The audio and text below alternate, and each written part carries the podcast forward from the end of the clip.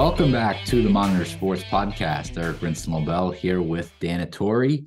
And at least in the Monitor Sports coverage area, the fall season is over. We crowned a boys soccer champion Friday night, Bow Falcons, taking down number one Lebanon for Bow's first boys soccer title since moving up to Division Two.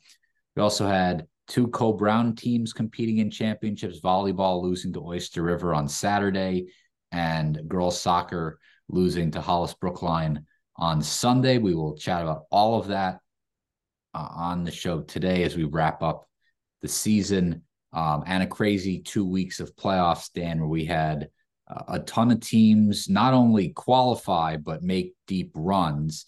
Uh, that was true no more prominently than in girls soccer, which we've talked about the last two months on the podcast, how deep it is. Uh, let's start with this championship game on Sunday. Coe-Brown, the three seed, lost to top seeded Hollis Brookline two to one. It was the Bears' first ever championship game appearance, um, but they were not able to take home the title to finish the season at 14 4 and 1.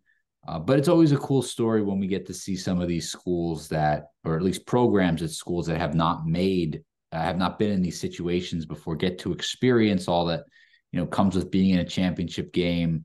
And, you know, for Coe-Brown, uh, they knew that Hollis Brookline was going to be a tough battle. Hollis Brookline didn't lose all season.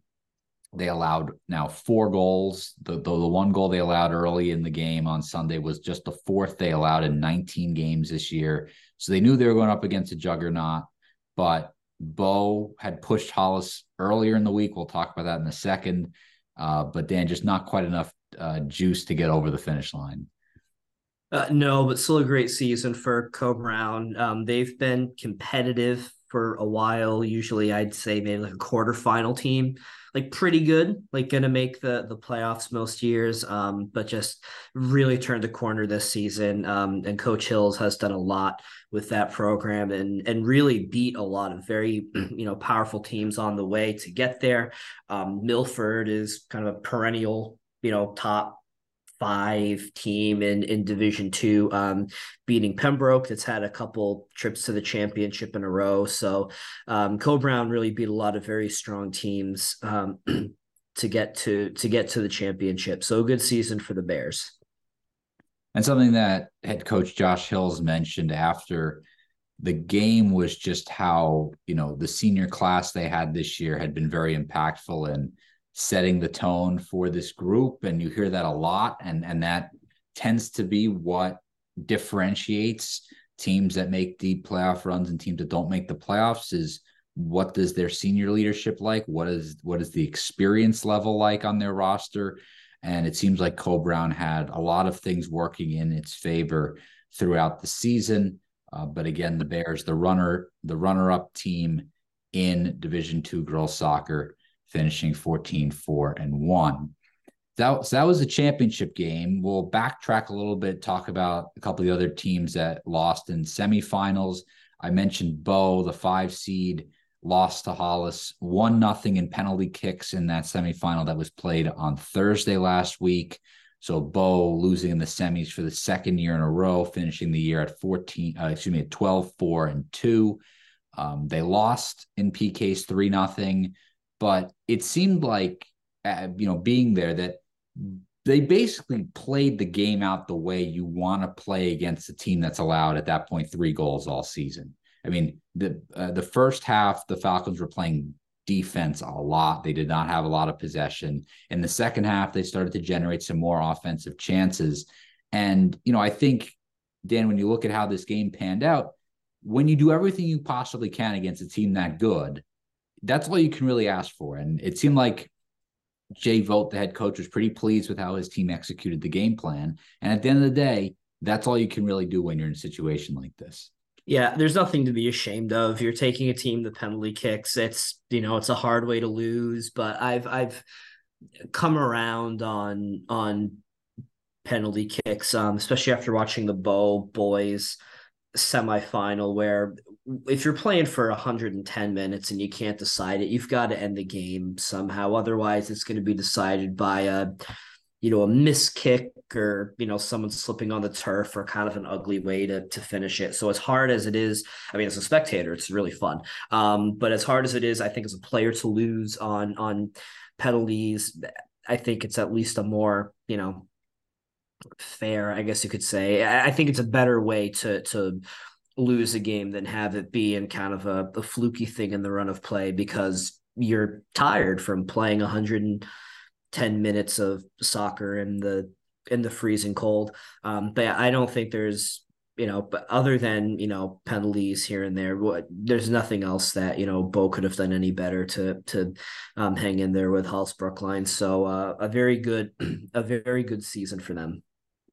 And I will say that uh, I appreciated the penalty kicks my toes appreciated the penalty kicks. My fingers appreciated the penalty kicks. And I think Chip Griffin, who was taking photos for us, would agree. It was really cold there Thursday night. So honestly, so I, I watched penalties from the live stream, um, thanks to the Exeter Blue Hawk media that had streamed it um, on YouTube, and it it looked absolutely miserable. Um, it was chilly it looked absolutely miserable and then just seeing like some of the contact like play like yeah, when the when the ball hits you at at speed when you're the ball is cold and you're cold like that hurts like it did not it did not look i mean and, and good for the bench players for staying on the bench and not running off to the bus that was i mean that was it it did not look man i was happy to be home um in my sweat in my sweats seeing that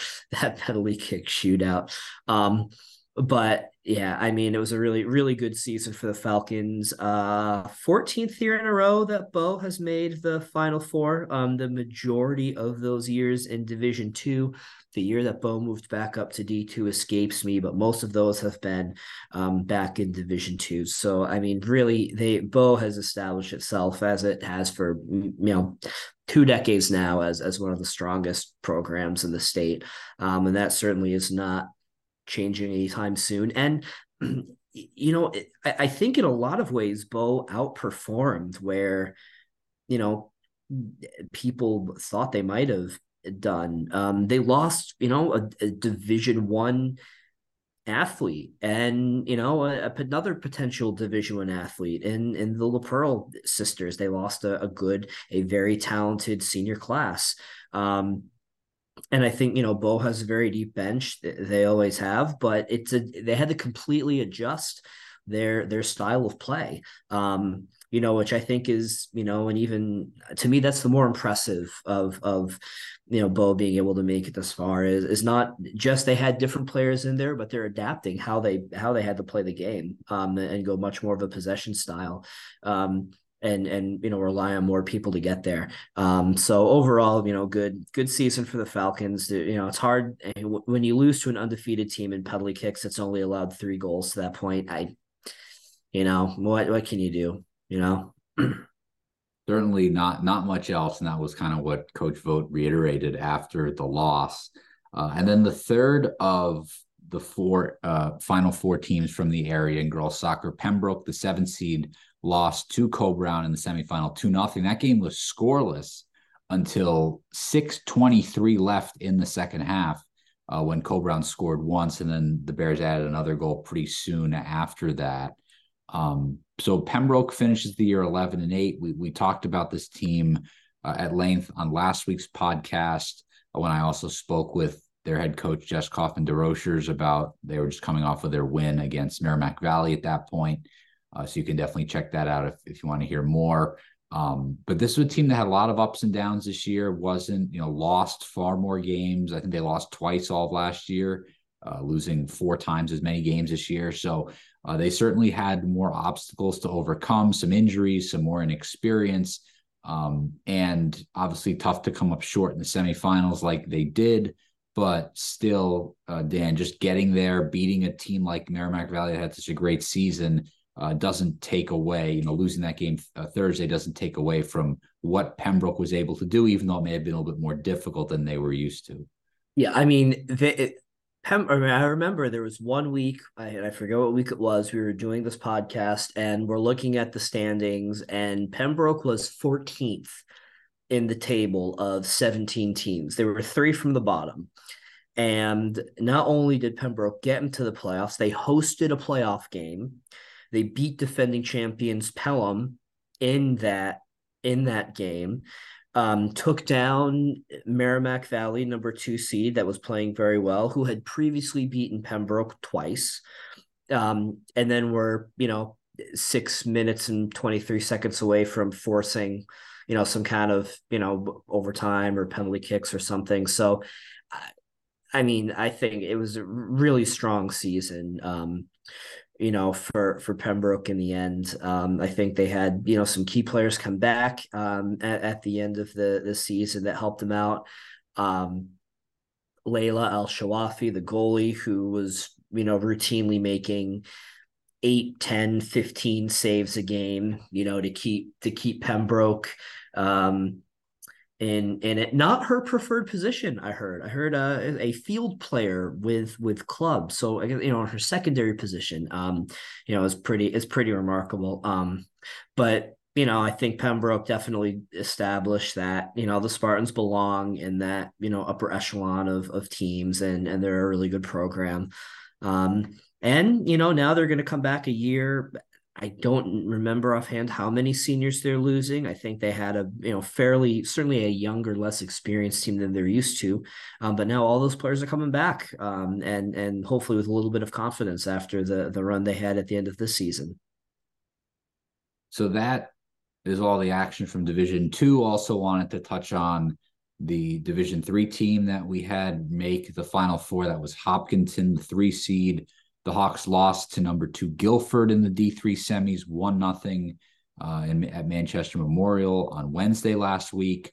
Uh, so Hopkinton finishes the year 14 3 and 2, and all three losses came to Guilford. So Hopkinton found a way to beat or draw against everybody except Guilford, losing three times to uh, a very good team. And that was just one of those games, Dan, where Hopkinton made a mistake early, gave up a goal, and then you kind of knew it was going to be an uphill battle for them to to to tie it up. But um, they did make a push late, had a couple of shots on goal that just went wide, uh, a couple of corners, uh, but just could not find the equalizer and and had their season come to an end. But again, you know, as uh, head coach Mike Zahn said after the game, you know, any he, he thought any of the four final four teams could win the championship this year. I mean, that's how how evenly matched all they all of them were. And the one mm-hmm. nothing score in that game certainly validates that. So again, not the preferred result, but still a really great season for a school that we talk about all the time, not very big, but seemingly churns out really good athletes year after year. Yeah, and Hopkinton also, uh, I mean, not that last year was an off year, but Hopkinton had won four consecutive championships. And then last season were eliminated in the quarterfinals, I believe. So uh, I mean it's so an, an off year in that regard, even though you're making the final eight, you know, that's still pretty darn good. Um, but you know, to continue to you know rebuild if you will and and be you know so close to being um, in another championship game again uh, is is really remarkable, and I think speaks to just the infrastructure around the sport in Hopkinton and everything coaches on and the players were were able to do. Um, yeah, great season for the Hawks. So that's girls soccer. Again, Hopkinton finishes the year 14 3 and 2. In boys soccer, the one sport that we crowned a champion in in our area th- this weekend or last few days was Bow, the boys soccer team, beating number one Lebanon two to one in an exciting game on Friday in Nashua. Again, Bow's first championship since moving up to Division Two. And cool story also because head coach Josh Smith in his first year at Bo wins a championship. Not something that is easy to do. Falcons finished the year 17 1 and 1. So, um, you know, we didn't talk about this team as much as some of the other good teams in the area um, dur- during the regular season.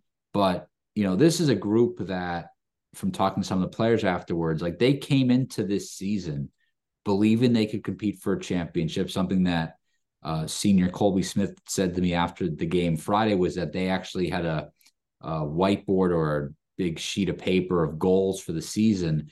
And at the top of it, in all caps, before the year started, they wrote "win a championship." So this was something they had on their mind from the beginning. Lots of high school teams will say it. It's nothing to do it, especially again when you have a first year coach coming in. And mm-hmm. I think something that Josh Smith said to me at the beginning of the season when we did the season preview, um, and I had this in my story on Friday.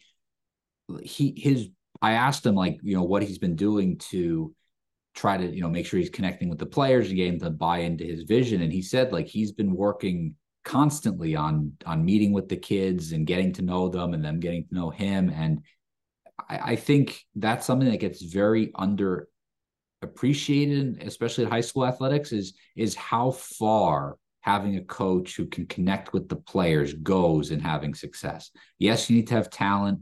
Yes, you have to have kids that, you know, are showing up every day motivated. But to see what Josh Smith did with Bow is impressive, Dan, and and and that he comes in one year and and wins a championship. I, I agree. I agree completely. Um, what really um, struck me from uh, covering Bow in the semifinal victory over Kingswood um, on penalty kicks, scoreless through reg- uh, regulation, three to one in PKs. Uh, goalkeeper Aaron Barrio with a couple of huge saves. Um, where uh, Chip Griffin, photos by Chip, had a he got a great photo of the game-winning save. So definitely, uh, if you're listening, you should purchase a lot of Chip stuff. It's it's really good. Um, but what I was really impressed by at the end of the the game when I was talking to Coach Smith was, um, you know, Kingswood has one player who is very, very. I mean, they have a lot of good players, but they have one player who's especially good, Dominic Al, Alberto, and a lot of the offense goes through him. He has twenty something goals this season. He's their guy who they they kind of run everything through and they were able to to shut him down. And when I asked Coach Smith about that, what he had said, which the more I thought about it, I thought that's kind of genius, was they he said they they talked about it as a team and they said like we're not going to man mark this guy you know we're just going to trust whoever whoever is near whoever's around is going to step up in the moment that they need to. And you know, he he played up and down both flanks at different points, but um Brody O'Neill, the center back, did a great job on him. Uh was Michaels and Eli Berrigan on the wings did a great job. Um, you know, points where they would just come flying in to knock the ball away when when he was moving, making a run down the field. So I thought that was uh really smart um to have, you know, you're not putting the pressure on, you know, one kid um you know to to win this matchup that I think maybe you see in soccer or you know basketball. A lot of coaches say, "Well, you know, this is their star player, and we've got our star player on them, and it's you know this is how well can that person contain them." Um, but I think to take that you know group approach. Um, you know, and and just the trust that they all had with one another, I thought was very very cool to see, and I, I think it, you know, it, it it, it sounds good, but it also worked. Like they, you know, it, it, worked and, and they have a championship because of it. So I was very impressed. Um, I know there were former Conval players who were at the game as well, um, at the championship game, which is, um, which is pretty darn cool. I think that says a lot about Coach Smith. And Coach Smith did not, I don't believe he coached last season. So he was at so in 2018 and 2019, back to back championships with Conval, and then another one this year. And then if he took a year off in between, that's that's three championships in five years.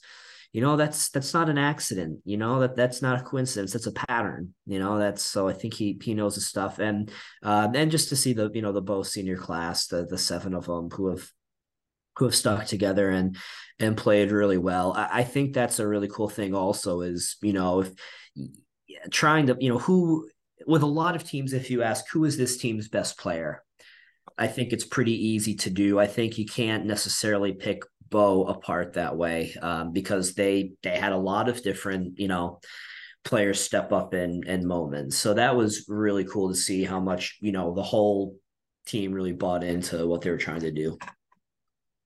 So Bow wins the boys soccer division two championship. Hopkinton boys in Division Three, not as fortunate. The four seed played a thrilling game against number one Campbell last Monday in Laconia, lost 4 3 in penalty kicks. That was a common theme. If you haven't noticed, lots of games that went to PKs. Um, and that was a game where it started out Campbell, the one seed, takes a one nothing lead early. You're thinking, all right, this could be tough night for Hopkinton. Before you know it, the Hawks score two goals in like two minutes. One was off a throw in, the other one was off a corner. Um, then Campbell took a 3 2 lead into halftime. And then Hopkinton scored um, after a controversial no call where one of the Campbell players appeared to bat the ball out of the net with their arm, which obviously is not allowed, but the referees did not blow it dead. So um, Hopkinton did tie it up after that at three, and then nobody scored for the next 55 minutes, including two 15 minute overtime periods. And then uh, the Hawks ultimately lost in penalty kicks three to one. But uh, uh, Hopkinton, Dan, a team that you know we we talked about a little bit previously how the, the, Hawks did not have a very good year last year. They were under 500. I think they won five or six games, lost in the first round of the playoffs. But to turn around this year and get to the semifinals, uh, they finished year 15 and four. They were 12 and one at one point in the season. Uh, great season for Scott Zipke. And I remember I covered their game against Bishop Brady pretty early on and they got off to a good start, but it was still early. And he had said, like, we have a lot of players that are newer to varsity. They haven't played a ton for me. So I'm not really sure what this is going to look like. But what it looked like ended up being pretty good. You get to the semifinals. He was nothing but pleased with how they played against Campbell, a really tough team. And again, that's all you can really ask for at this point in the season is players playing to their potential and leaving it all out on the field. Yeah, I mean, so their official record from last season, 5, 10, and 2 uh, losing in the prelims. They tripled their win total in one season with uh, players where, as you said, Coach Zipke didn't necessarily know what to expect. Um, so that's really cool to see the Hawks uh, be be back to where we're we're used to seeing them uh, with a new, new group of players is pretty cool.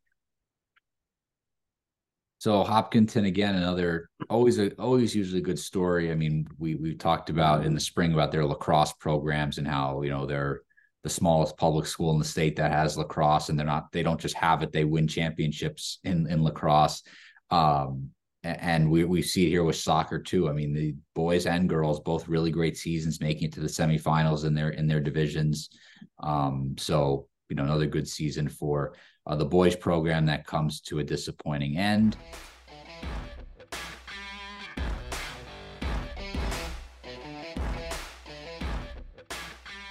in volleyball, another a, a, disappointing end as well for Coe-Brown, the two seed, uh, which lost to top seed Oyster River in five sets. Um, Bears finished the year now 15 and four.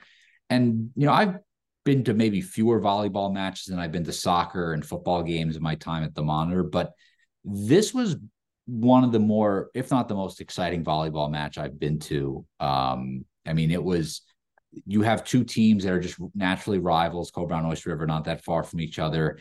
They had played twice during the season already. Oyster River won the matches three to one and three nothing. So they weren't very close.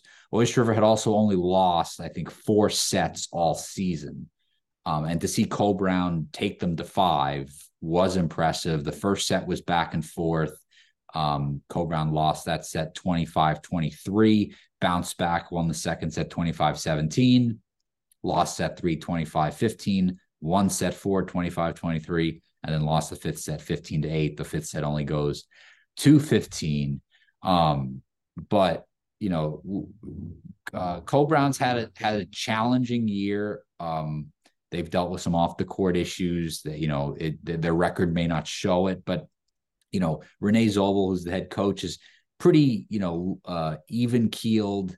Uh, you know, has very reasonable expectations for the players. Usually does a great job of you know coaching them, and and she did a a really great job with this group. And she got a little bit emotional after the game on Saturday because um, I, had asked her about you know what what she hoped the players learned from this experience of it not being a smooth ride to get to where they were, and and she highlighted how it, it she hopes that they learned that you know there is value in learning how to overcome adverse situations. And you hear the word adversity used and overused, especially when it comes to athletics. But I think, especially for high school kids, learning that then is very valuable. And yeah, you obviously don't want any kids to go through really harmful circumstances or, or things that really damage their mental or physical health. But, you know, having these challenges pop up and then see how you can work to overcome them is is really valuable and you know, Coe-Brown would have loved to have won the title, but something that stood out to me was how, you know, usually when, when you're at these games, they, they, they give a plaque to the runner up as well, in addition to the champion. And usually the player grabs the captain, grabs the plaque, puts it down next to them, and that's it. When uh, one of the Coe-Brown captains, Haley Camo, got the plaque for Coe-Brown, she hoisted it above her head and, and raised it toward the fans. And I think that was a good indicator of it mattered to them to get to the championship game this year. Sometimes teams like we wanted to win it, and I'm sure they did too, but there was real value for them to see that they could still, you know, get there given the the, the difficulties they had to deal with.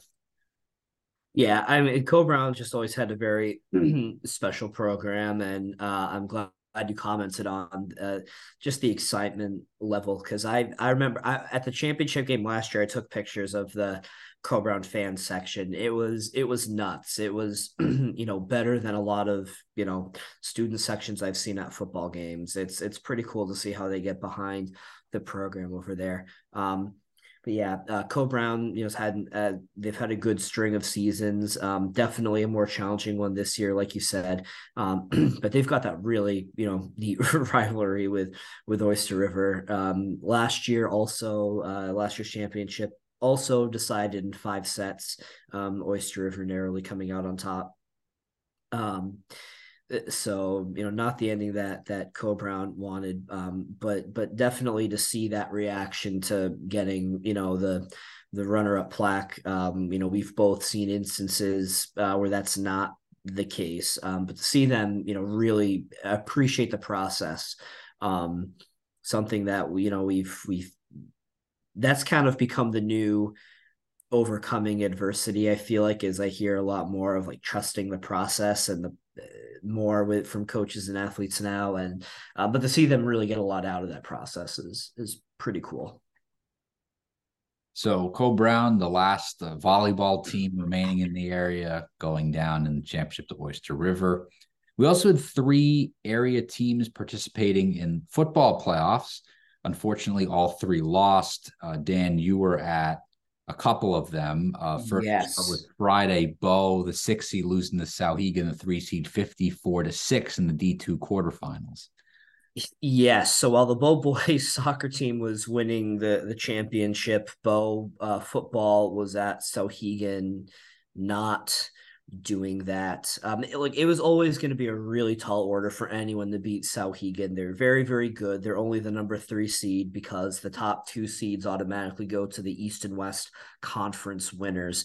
Uh, even though I think you know Souhegan really could be a number number two team. Um, they have the the leading rusher in the division, uh, JJ Bright. Um, Bow has a very, very young team. So Bow was going to need a perfect game, and Souhegan was going to have to make some mistakes. Um, and they really didn't make any. They forced Bow to go three and out on the first possession of the game. Souhegan's first play from scrimmage, JJ Bright scores a 48 yard touchdown run. Um, and that really set the tone and and that you know took it took it from there.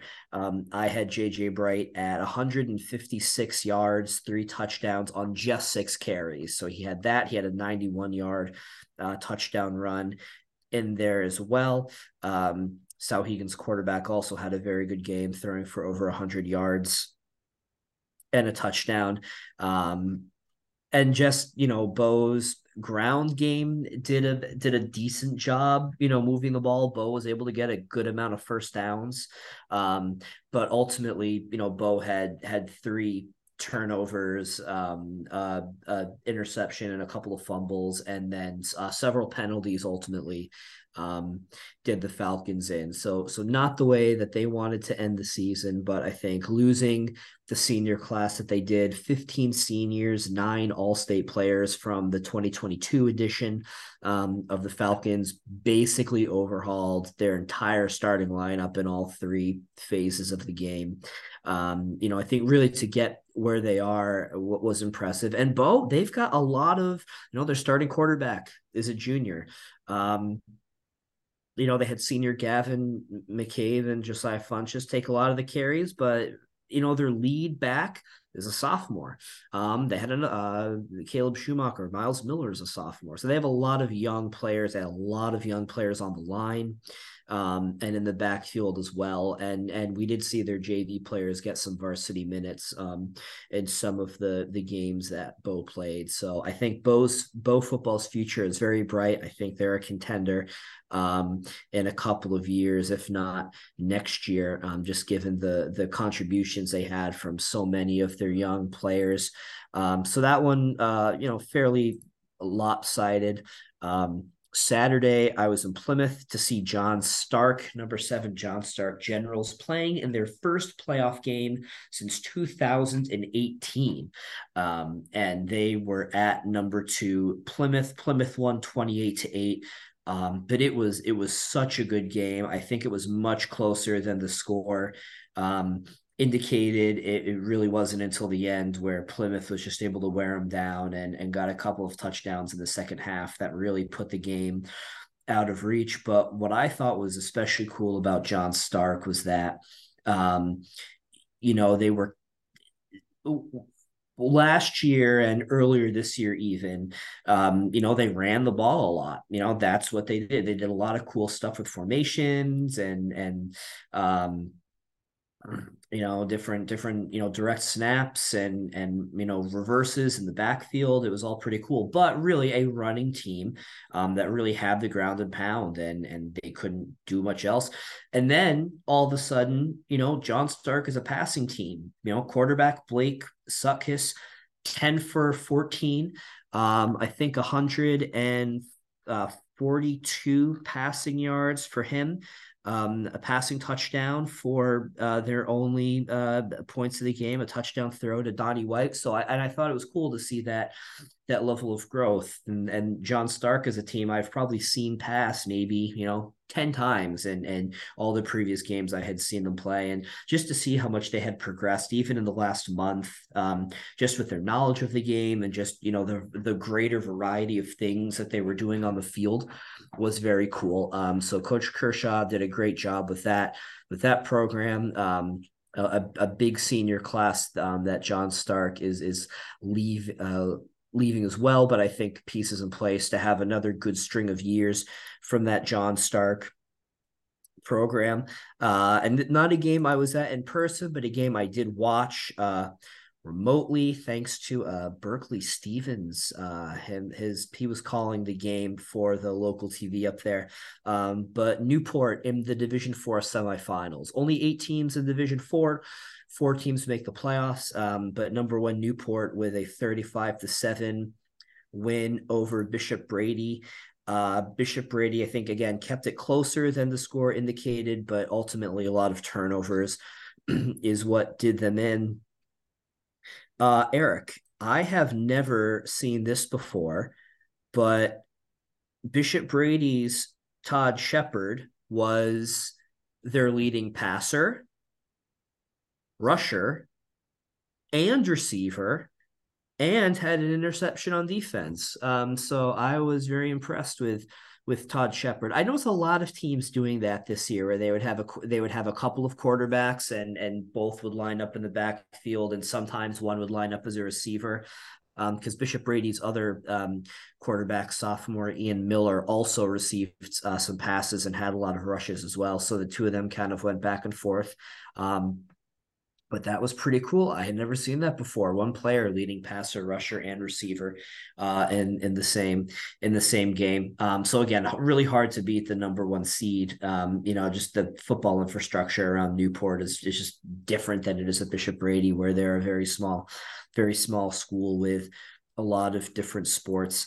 Um, but yeah, so football. Um, in in the books. Uh, definitely some cool stories. Really happy for John Stark to see all the progress that they've made. Um, a really exciting game against Plymouth. Um, just a battle in the trenches between those two two teams that like to pound the ball, and it was a pretty clean game. So it's it's you know I don't think you know neither team really made a lot of mistakes. It really just came down to you know Plymouth was just a little bit better. They got the first down. They had a goal line stand, um, you know, and, and little things like that that could have made the difference. So really good weekend of football. Um, and Eric, you know, the only thing we have left for fall is we have New England's for cross country this Saturday. Um, relatively quiet year as far as area representation. The Coe-Brown boys finished third as a team at the Meet of Champions, um, which is the top run uh, top teams and individual runners from all three NHIAA divisions, top 25 individuals, top six teams qualifying for New England's. Coe-Brown boys, the only team to make it through, finishing third. Uh, they were led by Jamie Lano, who is the Division two individual champion. He finished seventh. Uh, and then teammate Sonny Namula finished ninth. Um, so Coe-Brown uh, boys representing New Hampshire at New England's, uh, as is Hillsborough Deering's Elijah Bodanza, uh, freshman uh, really came out of nowhere at the end of the season. But he finished 11th, will represent New Hampshire at New England's. Um, and then for the girls, Hopkinton's Maddie Lane finished seventh, and Kearsarge's Molly Ellison finished 20th. They were the only two area team uh, area in qualifiers from the girls' side. The Concord girls finished seventh, um, one spot out of qualifying for New England's was the top area girls team. Um, Eric, that that does it. That's that's save for one team at, at New England's for cross country. This is this is the fall season in the books. It is, and it's been a very busy one. We appreciate everyone that stuck with us through all the coverage that we've uh, done our best to provide. Um, we'll do another podcast next week where Dan and I will break down the players of the season. That story on track for Sunday's paper. So certainly keep an eye out for that.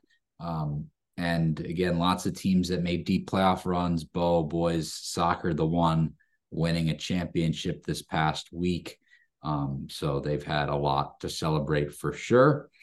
So that does it for games in the fall season for us to discuss. Again, we'll be back next week with players of the season.